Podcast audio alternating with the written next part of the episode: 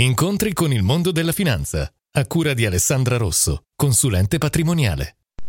Benvenuti al nostro appuntamento con il mondo della finanza.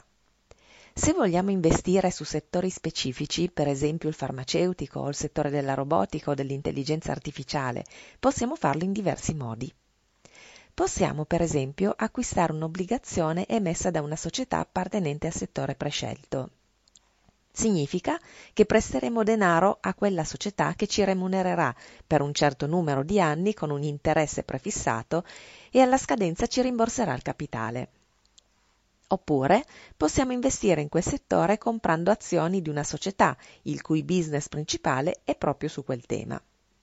Vorrà dire che questa volta non presteremo soldi ma diventeremo soci di capitale di quell'azienda. Saremo coinvolti nel bene e nel male all'andamento del suo business. Quando il management deciderà di distribuire parte degli utili, riceveremo i dividendi sul conto. Un altro modo per investire è quello di acquistare quote di un paniere che contiene tanti titoli di quel settore. In questo modo il risultato sarà una media dell'andamento di quei titoli.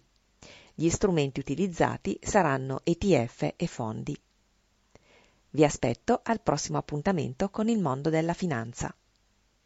Alessandra Rosso, consulente patrimoniale. Visita il sito studioalessandrarosso.it.